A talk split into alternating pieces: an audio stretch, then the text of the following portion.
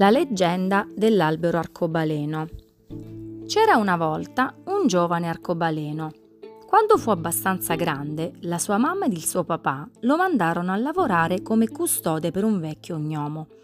L'arcobaleno doveva rimanere a guardia del forziere pieno d'oro del vecchio folletto e non poteva allontanarsi da lì neppure per fare quattro chiacchiere con le farfalle del prato. Un giorno l'arcobaleno si stancò del suo lavoro e mentre lo gnomo era in viaggio per certi suoi affari, scappò lontano, abbandonando il tesoro. Voleva vedere il mondo e scoprire cosa c'era al di là del prato. L'arcobaleno, tuttavia, non fece molta strada. Era appena entrato nel boschetto di eucalipti che si trovava oltre il confine del prato, quando sentì dietro di sé la voce stridula dello gnomo. Dove ti sei cacciato, piccolo fannullone? L'arcobaleno volò via di corsa, nascondendosi tra gli alberi.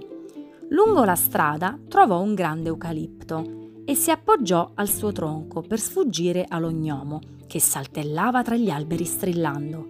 Ehi! disse una vocina sottile sottile.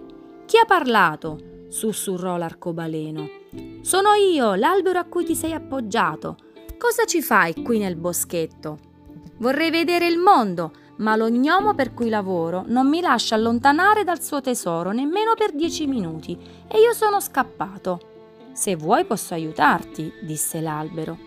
Il vento sparge i miei semi in terre lontane e gli uomini li portano ancora più in là per piantarli nei loro giardini. Potrei farti viaggiare con loro. Sarebbe meraviglioso, rispose l'arcobaleno. Abbraccia il mio tronco, continuò l'albero. Abbraccialo con tutta la forza che hai. L'arcobaleno si strinse all'eucalipto con tutti i suoi colori e come per magia scomparve in un raggio di luce. Quando lo gnomo passò davanti all'albero, di lui non vi era più traccia. Al suo posto trovò invece un eucalipto con il tronco di tutti i colori che scintillavano sotto i raggi del sole.